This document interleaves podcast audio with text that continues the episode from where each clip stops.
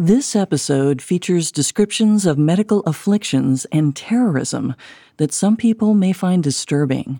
We advise caution for listeners under 13. 63 year old Bob Stevens was a jovial Englishman, always ready with a pint and a smile. In 2001, he worked as a photo editor for the American Media Inc., or AMI, in Boca Raton, Florida, where Bob lived with his wife, Maureen. AMI was the parent company of several tabloid newspapers, including the National Enquirer and The Sun. Bob considered his job there fulfilling, and he especially enjoyed his AMI colleagues. On September 19, 2001, several coworkers gathered around Bob's desk for their daily check in. They often bonded over the quirky letters their magazine readers sent in. The tabloids received a steady stream of Elvis sightings and photographs of flying saucers. They were also privy to celebrity fan mail that never reached its destination. Today, the mail included a large package addressed directly to the Sun. According to some accounts, it had a number of unusual contents an empty can of chewing tobacco, a small box of detergent, a cigar, and a letter. Bob's coworkers watched as he unfolded the envelope. When a white, powder like substance reportedly fell onto his desk, Bob hardly would have noticed. Instead, some said they saw him hold the letter up to his face so he could read it more clearly. Allegedly, some claimed it was yet another marriage proposal to Jennifer Lopez. And Bob and his coworkers had a good chuckle. Fifteen minutes later, the letter was in the trash. Bob wiped the powder from his desk and continued his day. Little did he know, he was the first victim of a rare and lethal biological weapon that would terrorize the nation.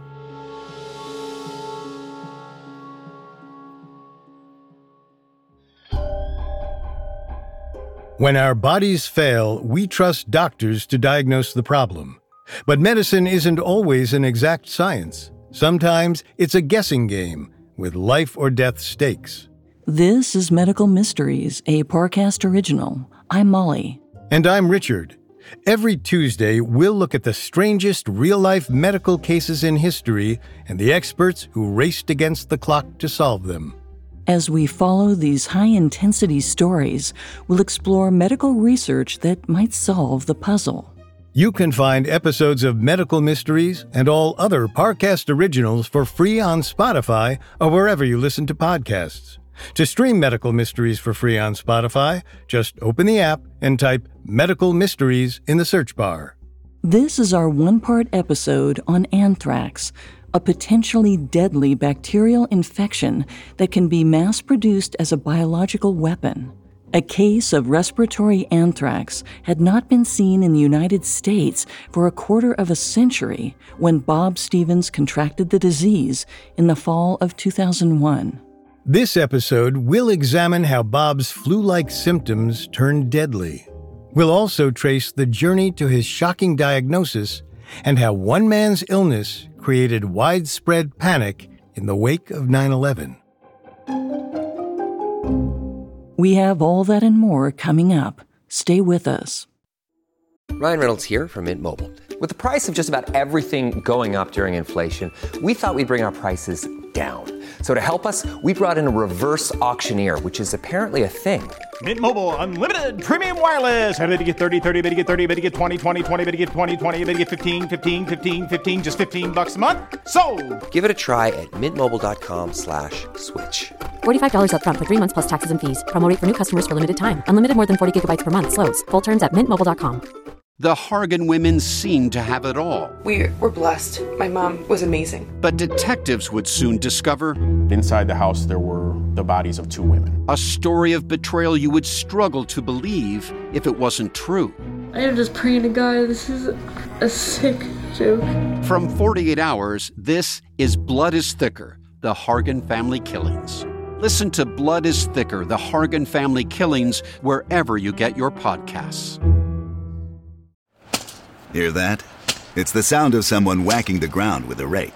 Specifically, they're beating around the bush, which we've done enough of in this ad too, so let's get right to it. The new Moneymaker scratch off from the Ohio Lottery doesn't beat around the bush. Money Maker. Play the game and you could win money up to $2 million. With more than 88 million in prizes ranging from 50 to $500, Moneymaker cuts right to the cash. Lottery players are subject to Ohio laws and commission regulations. Play responsibly. On Thursday, September 27, 2001, one week after the alleged Jennifer Lopez fan mail, and just a few weeks after 9 11, Bob and Maureen Stevens drove to North Carolina to visit their daughter Casey. The weekend was full of physical activities like hiking, swimming, and fishing. Three days after their arrival, 63 year old Bob felt like he had come down with a terrible cold. He was shivering and feverish. On Monday, October 1st, Bob woke to find his pillow drenched with sweat. Yet, despite Maureen's insistence, he didn't think it was necessary to go to the hospital. He assumed it was just a mild bug, nothing to worry about. Bob even said he felt well enough to make the drive back home to Florida. But halfway through the trip, Bob's symptoms reappeared. Only now they were getting worse. Bob was feeling fatigued. Still, he tried to hide his chills and sweats from Maureen. He managed to drive the 10 hours back to Lantana, Florida, but by 8 p.m., Bob's temperature was at 101 degrees. At 1:30 a.m., Maureen woke up to the sound of Bob retching in the bathroom. When he came out, he was clearly disoriented, thinking it was time to leave for work. He proceeded to wander around the house, babbling incoherently. Bob's altered mental state could have been indicative of many serious conditions, including meningitis. Maureen was likely worried about a more common ailment, such as a stroke. She rushed him to the emergency room at the John F. Kennedy Medical Center in nearby Atlantis, Florida. At 2 a.m., Bob Stevens was evaluated by the doctors on call. He wasn't showing signs of a drooping face, arm weakness, or slurred speech that would normally have indicated a stroke. There were also no signs of congestion or respiratory symptoms to signify pneumonia. Bob's fever, vomiting, and mental confusion made doctors initially consider bacterial meningitis. Meningitis is the inflammation of the meninges, or membranes that protect the brain and spinal cord. It can occur when a bacteria or a virus reaches the brain via the bloodstream. Among other damaging effects, the inflamed blood vessels of the meninges increase pressure on the brain and slow the flow of oxygen. Meningitis can lead to serious complications like seizures, gangrene, and internal hemorrhaging. Because meningitis progresses rapidly, suspected cases are treated immediately with antibiotics, even before doctors have reached a formal diagnosis. This was exactly what happened with Bob. Doctors gave him a series of intravenous drugs, yet they didn't seem to help. Bob's temperature and pulse remained high. During the first two hours after arriving at the emergency room, he fell in and out of consciousness. Doctors continued their efforts to nail down a firm diagnosis which would allow them to treat Bob more effectively. The problem was he didn't have all the telltale signs of meningitis, like a stiff neck or blotchy rashes. So the doctors decided it would be best to page Dr. Larry Bush, the infectious disease specialist at the JFK Medical Center, for a closer look. Immediately, Dr. Bush requested to see the results of a previously ordered lumbar puncture, or a spinal tap. The test could conclusively rule out meningitis. In this procedure, a needle is inserted into the lower back to withdraw a sample of fluid that surrounds the spinal cord. This cerebrospinal fluid, which is also present around the brain, is then analyzed. Dr. Bush was looking for one of two types of meningitis viral or bacterial. He knew Bob was experiencing confusion, which was typically only present in bacterial meningitis, so viral meningitis was quickly ruled out. Typically, a sample of healthy spinal fluid appears clear, but when Dr. Bush took Bob's sample, it was cloudy. This meant that Bob had a buildup of infection fighting white blood cells in his spinal fluid, already a red flag. So Dr. Bush sent the sample to the lab for a process called gram staining. Gram staining is a quick method for identifying bacteria into two groups gram positive or gram negative.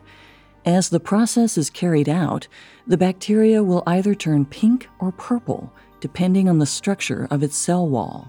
Any pink bacteria is considered gram negative. There are dozens of microbes in this group, including Salmonella, which can cause food poisoning. Bacterial meningitis can either be gram negative or, in a few distinct cases, gram positive. The microbes in Bob's spinal fluid turned purple.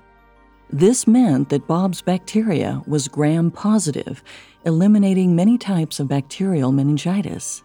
Dr. Bush now had to discover what gram positive microbe Bob was carrying. Luckily, there aren't many gram positive bacteria to rule out. Things like Staphylococcus and Streptococcus, the germs responsible for staph infections and strep throat. Narrowing down the field would take several hours, time Bob Stevens didn't seem to have. By 2:30 a.m., his fever was at 102.5 degrees. Meanwhile, Bob's doctors ordered a chest x-ray. The scans revealed infiltrates in his chest cavity, as well as a widened mediastinum. These findings were also troubling. The mediastinum is the area between our lungs. This region is surrounded by loose connective tissues and is home to some of our most vital organs, like our heart, esophagus, trachea, and thymus gland, which is part of the body's lymphatic system. This area between Bob's lungs had swollen beyond typical boundaries. Normally, it's the shape of an elongated teardrop.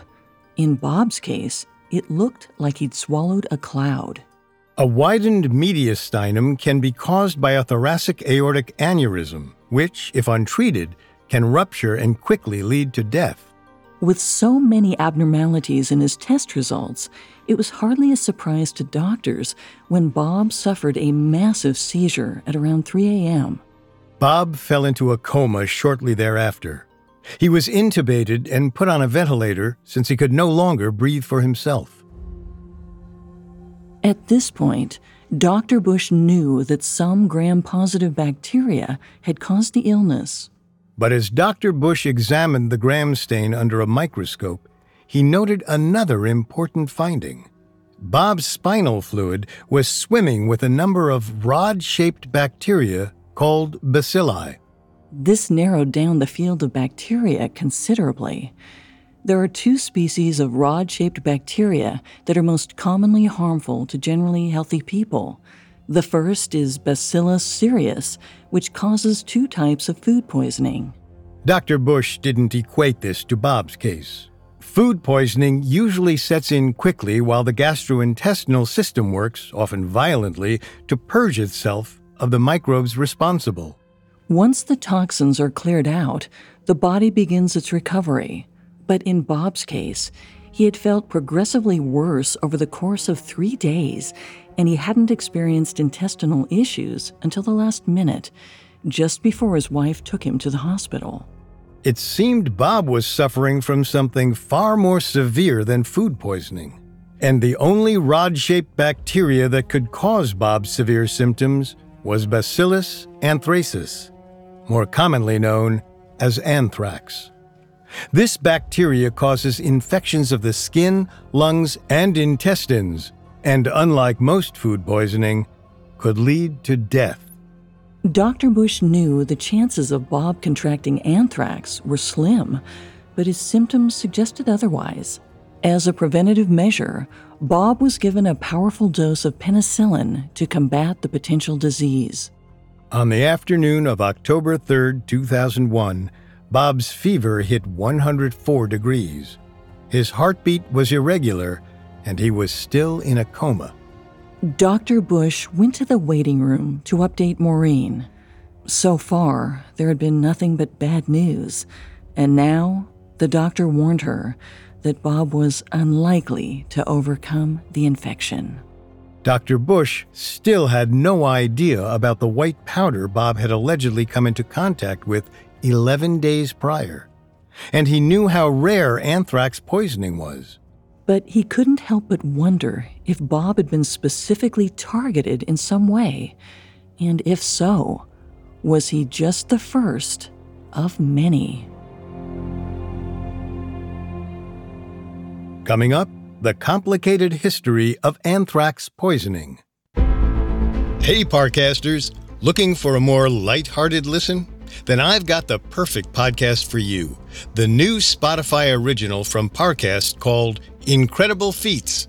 Hosted by comedian and podcaster Dan Cummins, Incredible Feats is a daily show spotlighting true accounts of mind blowing physical strength, mental focus, and bizarre behavior.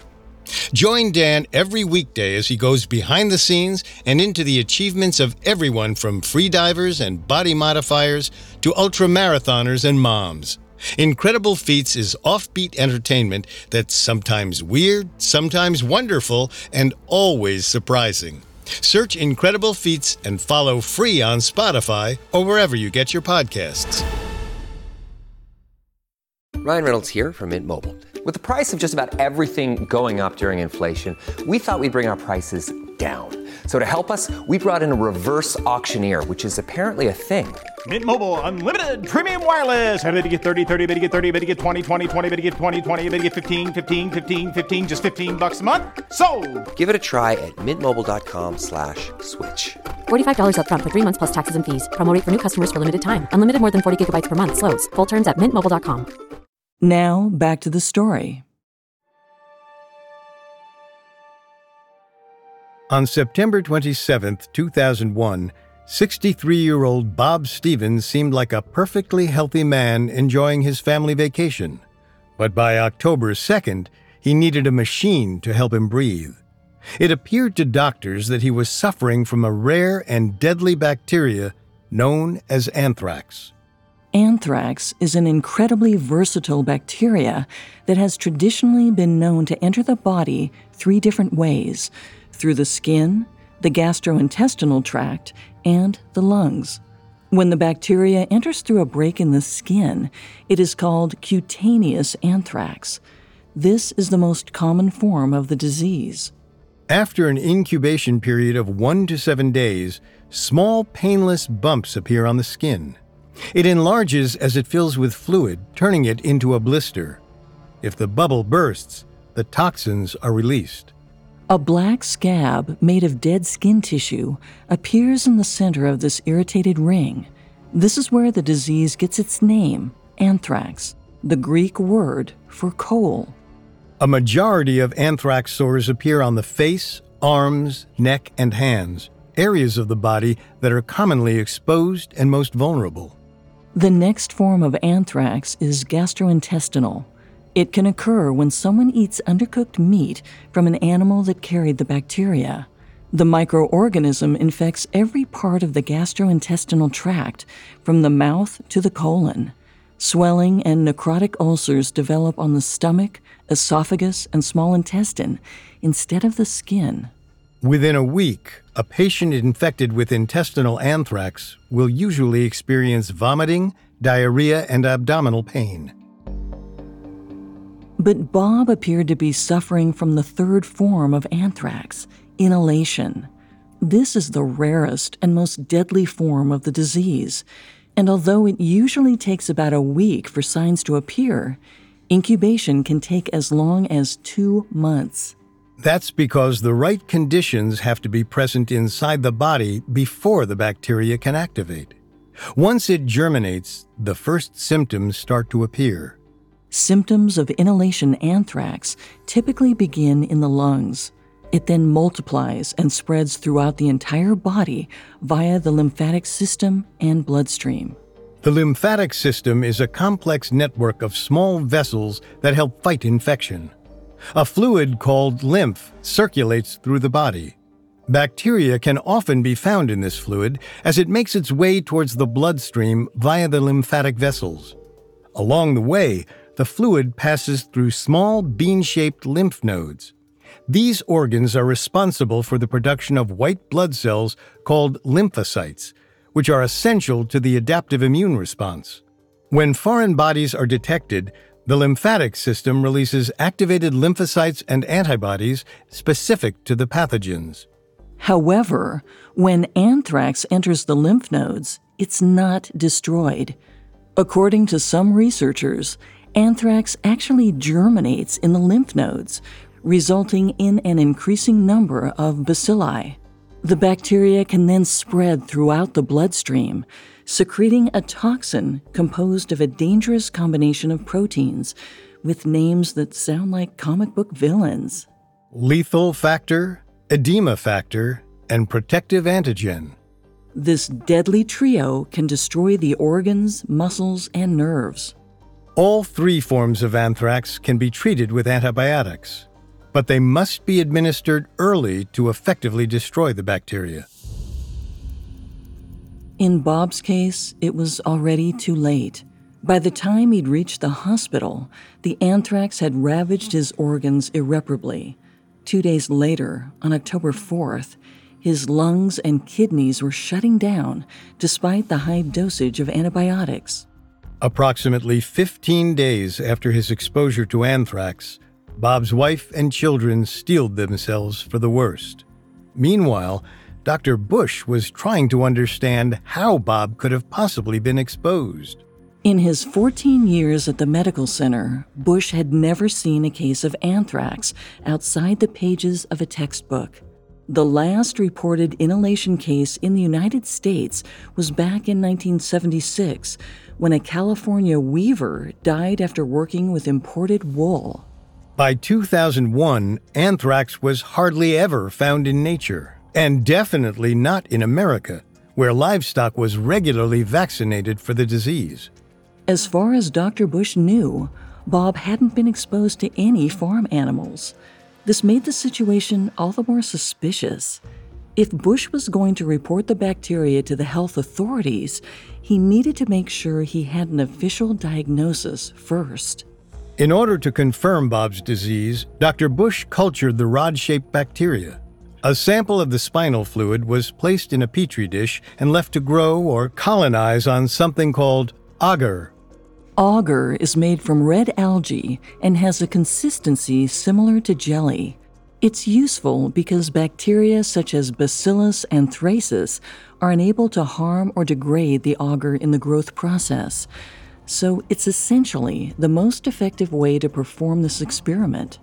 Six hours after Bob's sample was placed in the agar, bacteria colonies were growing. These cultures were transferred to a slide and put under a microscope for further examination. Bacteria have their own distinguishing behaviors. Bacillus cereus, the food poisoning bacteria, is very active and can be seen swimming around under a microscope. Bacillus anthracis, however, doesn't move. Instead, it waits dormant until it finds its host. Unfortunately, the bacteria found in Bob's system was not moving. Dr. Bush noticed this characteristic in the gram stained sample of cerebrospinal fluid, and it was soon confirmed by the medical center's clinical laboratory. Despite anthrax's scarcity in modern society, the disease has been around for thousands of years. One of its earliest descriptions may date back to around 1491 BCE. In that century, a terrible sickness was killing livestock like horses, camels, oxen, and sheep. In fact, historians have linked the fifth and tenth plagues of Egypt to an outbreak of anthrax. It's possible the epidemic was even mentioned in the biblical book of Exodus, where it's referred to as the pestilence of livestock. The likely cause of these plagues wasn't identified until centuries later. In 1876, the microbial cause of anthrax was conclusively identified by German microbiologist Robert Koch. That's the same scientist responsible for detecting the microbes behind tuberculosis and cholera. Dr. Koch pinpointed the rod shaped bacteria in a blood sample of an infected farm animal. And more importantly, he discovered that when healthy mice were inoculated with the bacteria, they quickly contracted the disease. Furthermore, he found that anthrax produces spores which allow it to remain dormant for long periods of time. Think of these spores like sturdy eggs, protecting the baby anthrax until they were ready to hatch. Impressively, those spores can survive the harshest of conditions, including extreme heat and cold. For a long time, as a result of human exploration, they were present on all seven continents. Anthrax first infected wildlife and livestock before making its way to humans through contaminated meat and fur. It was found on farms and in mills where animal products were sheared or processed. Between about 1837 and 1879, anthrax was called wool sorter's disease. The blood of slaughtered sheep bound anthrax spores to wool, and the bacteria stuck to the wool, even after thorough washing.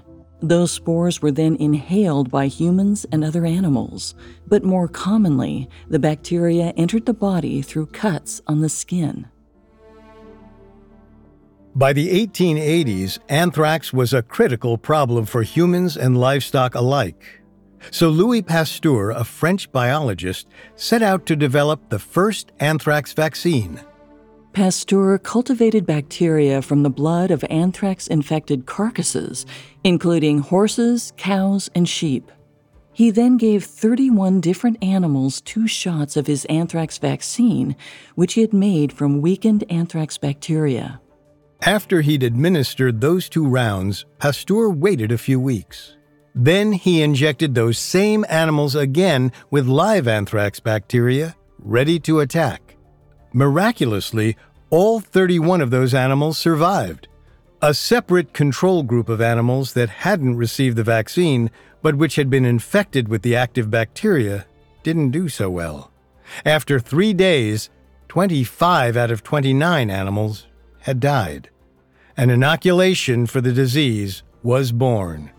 Today, widespread vaccination of livestock, as well as improved sanitation, has essentially rendered anthrax extinct in the natural world. So it was baffling when anthrax spores found their way into Bob's lungs.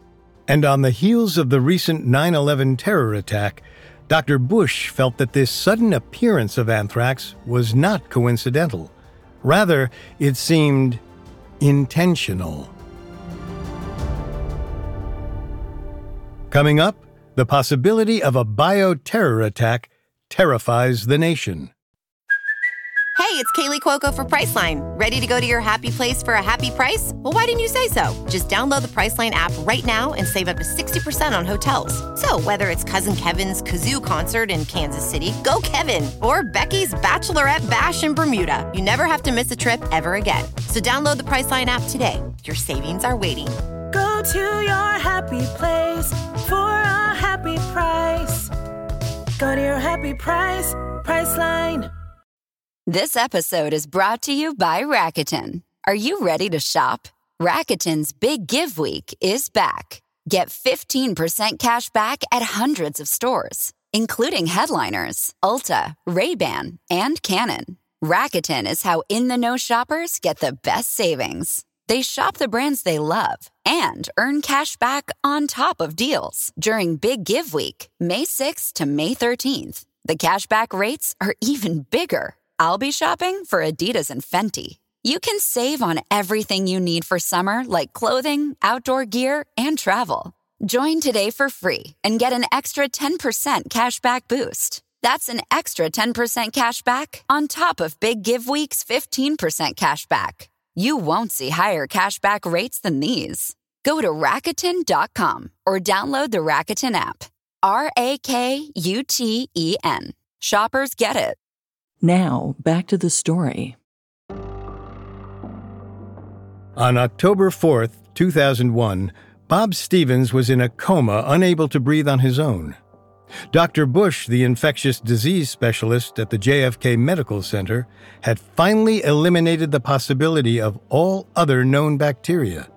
Bob had evidently been exposed to anthrax. But Dr. Bush still wasn't sure how. It was no secret that anthrax could be used as a bioweapon. It was first tested back in World War I when Germany infected enemy livestock. Following World War II, the United States developed a particularly virulent strain of anthrax that was marketed and sold as a toxic agent to countries around the world. In 1972, the Biological Weapons Convention Treaty was introduced, and it has since been ratified by at least 170 nations. The treaty bans the manufacture and stockpiling of this deadly bacteria.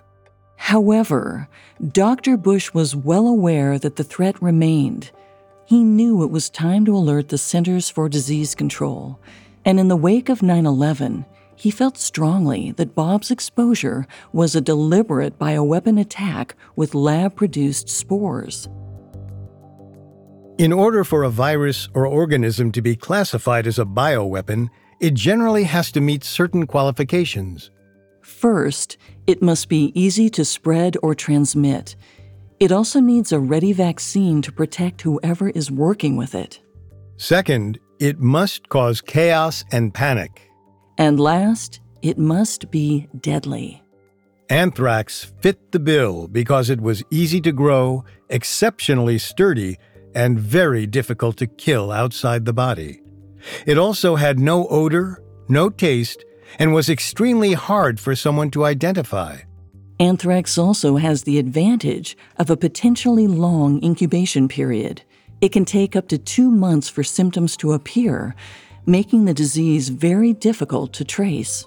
The most effective way for anthrax to be spread is for it to be aerosolized, converted into tiny particles that are sprayed throughout the air. Aerosolized anthrax, depending on particle size, can travel up to 30 miles before it reaches its host. In order for anthrax to be aerosolized, spores ideally need to be ground down to between 1 and 5 microns. For reference, the average width of a human hair is 50 microns in size, so really tiny. But since humans are typically resistant to small amounts of the bacteria, a terrorist would likely need thousands of spores to cause significant damage, hence the aerosol. The manufacturing process also requires a giant centrifuge to wash the bacteria before it undergoes an intensive drying process. Then it has to be milled down to inhalable particulates. Cleanup is also extremely difficult. Even high strength bleach is ineffective at destroying anthrax spores on surfaces. Contaminated clothes must be boiled for 30 minutes with additional disinfectants or burned to kill the bacteria. Otherwise, those spores could go on to infect someone else, like a lab tech's wife or kids who haven't been vaccinated for the disease. Overall, manufacturing anthrax is a grueling operation. Not to mention, it requires extensive scientific knowledge of microbiology as well as thousands of dollars of sophisticated equipment, meaning weapons grade anthrax isn't cooked up in the back of a van. Richard O. Spertzel was the chief biological weapons inspector for the United Nations Special Commission from 1994 to 98. He believed that it would take at least a year to make high grade anthrax, even with a fully staffed lab. He said, In my opinion, there are maybe four or five people in the whole country who might be able to make this stuff, and I'm one of them. But none of this information could save Bob. The best that could be done now was to wait, hope his condition improved, and track down just what had happened. On October 4th, 2001, epidemiologist Brad Perkins of the CDC arrived in Florida accompanied by several colleagues. Their mission was to retrace Bob's steps leading up to his hospitalization. The authorities searched Bob's home, the lake where he liked to fish, and the stores he frequented. They swabbed everything of interest and sent it back to the lab for testing. The next day, on October 5, 2001, Perkins was notified that a mailroom employee of American Media Inc. was at a nearby Miami hospital with what initially appeared to be a bad case of pneumonia. His name was Ernesto Blanco. On the morning of October 1st, Ernesto woke up with his heart racing. He was having trouble breathing when doctors pumped him full of antibiotics. They also drained bloody fluid from the space between his lungs and chest wall.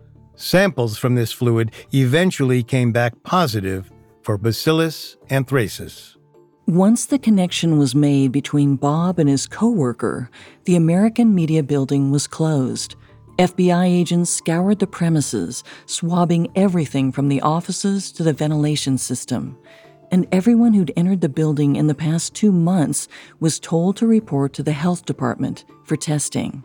Over 700 people waited in line that October to have their nostrils swabbed for anthrax. Each person was also given antibiotics as a preventative measure.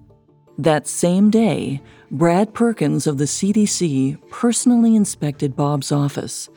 He suspected that the anthrax entered the building through the mail system. Maybe Bob received a letter, opened it, and spores went flying across his monitor and keyboard. On that hunch, Perkins swabbed Bob's equipment and sent the samples to the lab. They came back positive. Just a few miles away, Bob Stevens was still on a ventilator.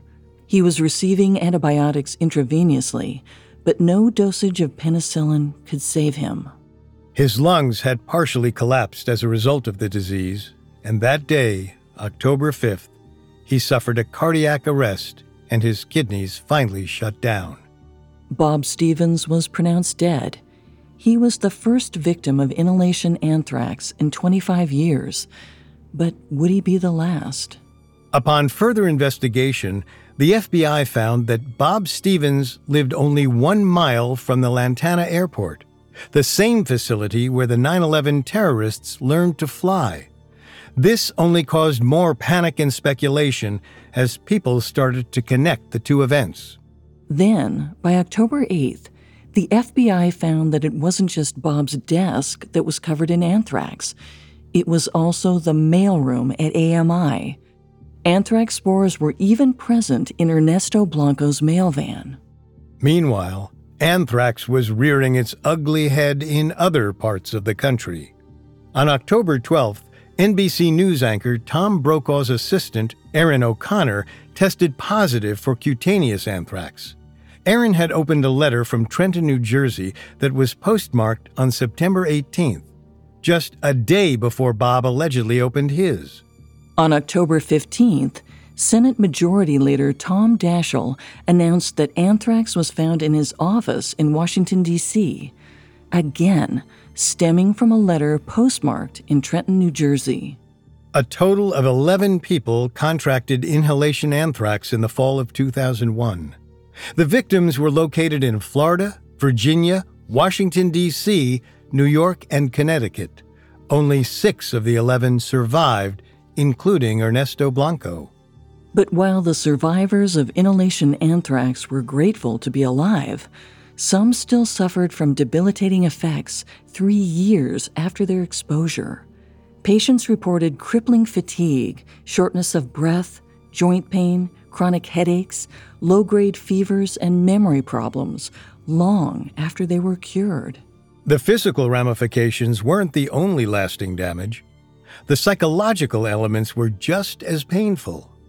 Post traumatic stress disorder was common amongst these anthrax survivors, causing symptoms like nightmares, anxiety, and disturbing thoughts.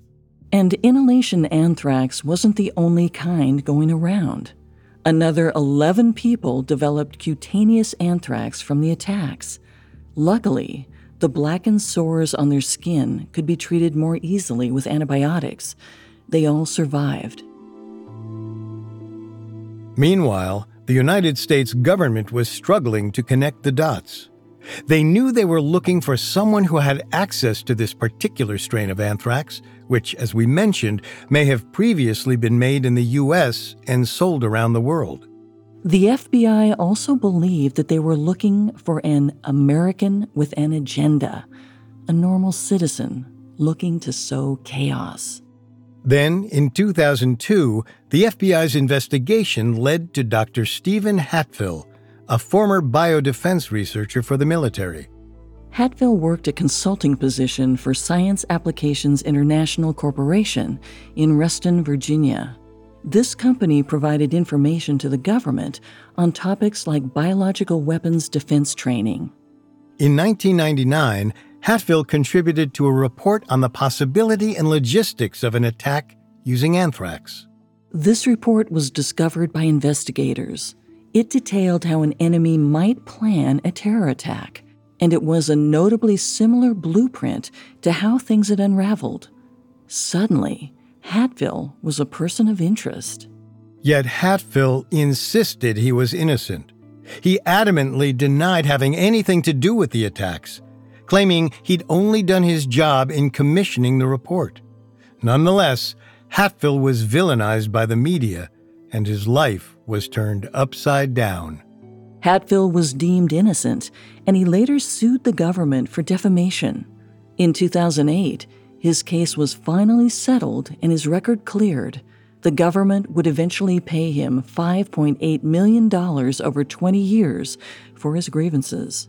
It was shortly before this time, in 2007, that investigators focused their interest on another former government employee, Bruce E. Ivins.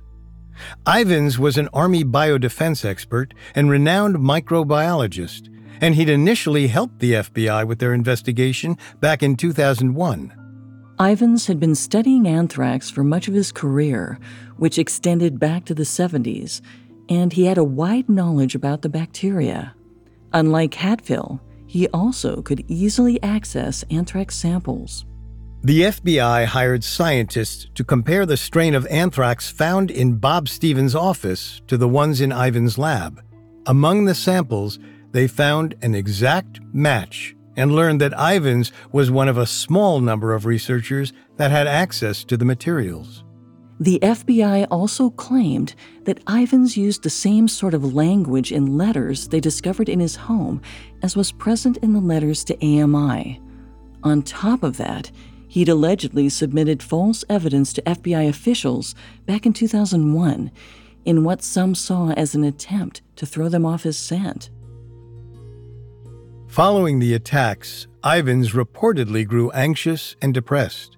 He turned to blogs and forums to post violent messages. His therapist also claimed that Ivins showed a history of homicidal thoughts and plans. Unfortunately, Ivins would never see his day in court. In July of 2008, he died of an overdose. Authorities never found a singular motive, but some suggested it may have been due to an alleged cut in his department's funding. However, such arguments have faced pushback from some of Ivins' coworkers. The FBI also said Ivins was experimenting with new anthrax vaccines and may have staged the attacks to drum up public fear. He may have hoped this would refuel the funds for his research. In 2010, the FBI, the Department of Justice, and the U.S. Postal Inspection Service closed the investigation for good. Despite never having a fair trial, they felt Ivins was responsible for the attacks. Several members of Congress contested this, insisting that even if Ivins were responsible, he couldn't have executed the attack alone. They believed further investigation was needed into his accomplices. Regardless, the FBI had made up its mind. It was never confirmed whether Ivins was guilty, a scapegoat, or a combination of the two. Unfortunately, this meant that Bob's family would never get the closure they deserved. Maureen Stevens never learned for sure who murdered her husband or why. Perhaps the 2001 anthrax attacks were an isolated event, a cruel science experiment gone haywire. Then again, they could be a cautionary tale, a reminder that any one of us can fall victim to a biological attack if we aren't vigilant of our surroundings. Until that mystery is solved, remember to keep an eye on your mail.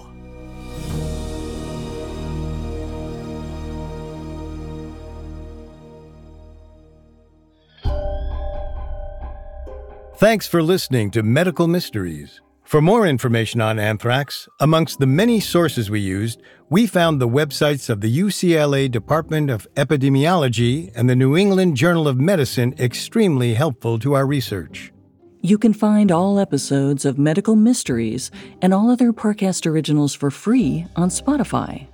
Not only does Spotify already have all of your favorite music, but now Spotify is making it easy for you to enjoy all of your favorite Parcast originals like Medical Mysteries for free from your phone, desktop, or smart speaker.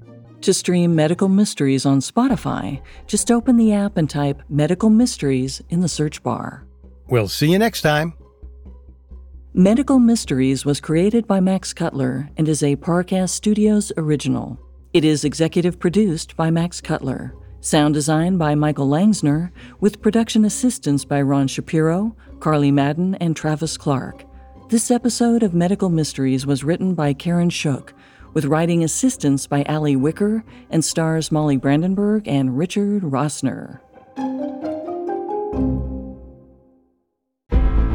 Listeners, you don't want to miss Incredible Feats, the all new Spotify original from Parcast. Host Dan Cummins free falls straight into the weirdest, wildest achievements of all time. New episodes air every weekday. Search Incredible Feats and follow free on Spotify or wherever you get your podcasts.